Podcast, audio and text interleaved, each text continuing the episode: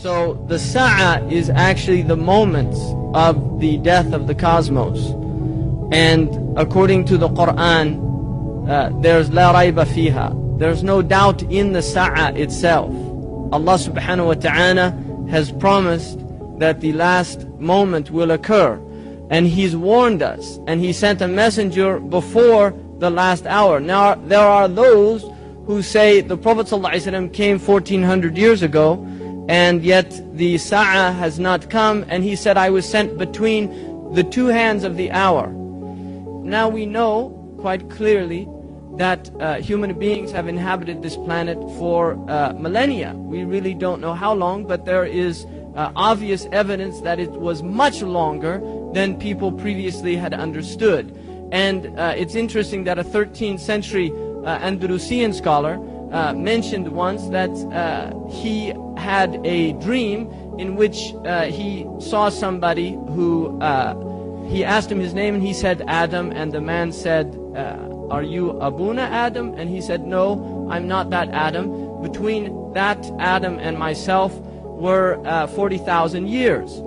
Now this scholar said that he considered it a true uh, vision, ru'ya, and because of that he said we should really reject uh, the, the Israeli tradition that the uh, Bani Adam had only been there 7,000 years because there was no evidence from the hadith to indicate that. The evidence would indicate that human beings have been here for a much longer period of time. So, having said that, one of the interesting things that I find in our present time is the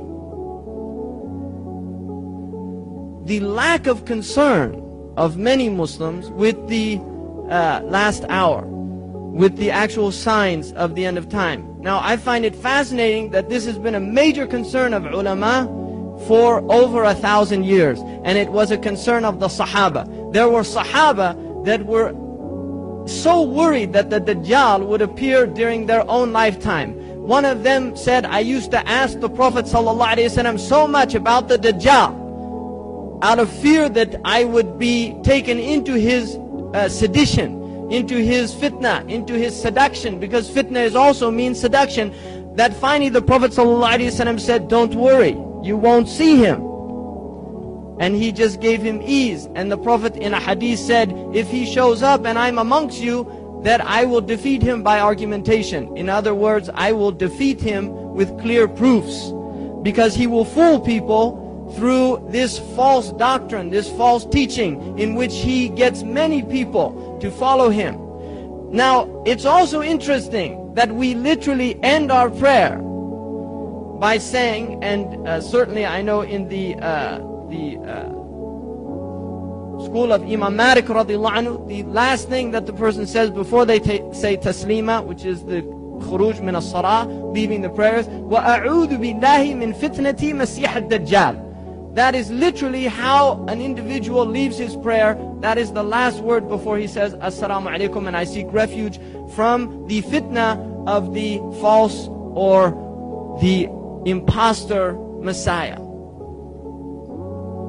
Now, I would just like to use an example of the importance of these signs. The most famous tradition, which is a summation of the deen of Islam, is the tradition that's related in uh, several collections, and it's a Sahih hadith, and it's in Imam uh, An-Nawawi's Arba'in. In fact, it's the second hadith that Ibn Umar radiallahu anhu relates, in which he says, كنا جلوسا عند رسول الله ذات يوم We were sitting with the Messenger of Allah on that specific day, and then he said, a man appeared, rajulun. A man appeared. And he mentions that he had dark black hair and he had a clear white uh, robe. And there was no evidence of traveling, which is a very interesting point because it would be clear in that time.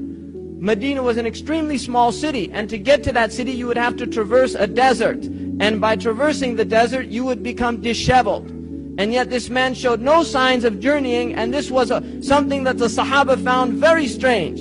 And, but they didn't question, and he came up to the Prophet ﷺ, and he put his two knees to his two knees, and then he put his hands, there's two different opinions, either on his thighs or on the thighs of the Prophet ﷺ. But the point is, he sat extremely close to the Prophet, and then he asked him, about Islam, which was the first thing. And the Prophet ﷺ informed him and he said, Sadaqta. And the Sahaba said, Ajibna lahu.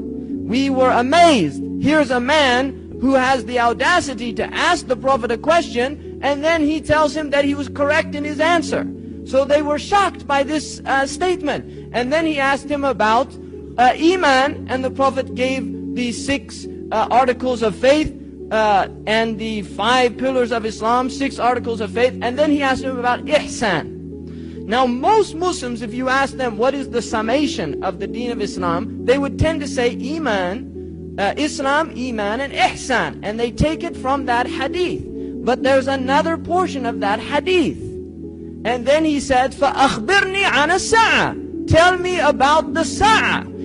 Now that is extremely important because generally, although the sa'a and the sciences of the last hour are what's called in aqidah al-ghaybiyat or as-sam'iyat. And they're usually studied under the section which would be categorized under the rubric of iman. But despite that, in this hadith, we see that he asked specifically about the signs of the last hour.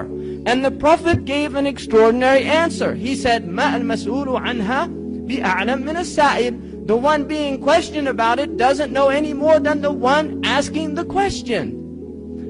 And then he said, so tell me about the signs. Tell me about the alamat. Tell me what is going to happen. And then the Prophet ﷺ gives an extraordinary explanation.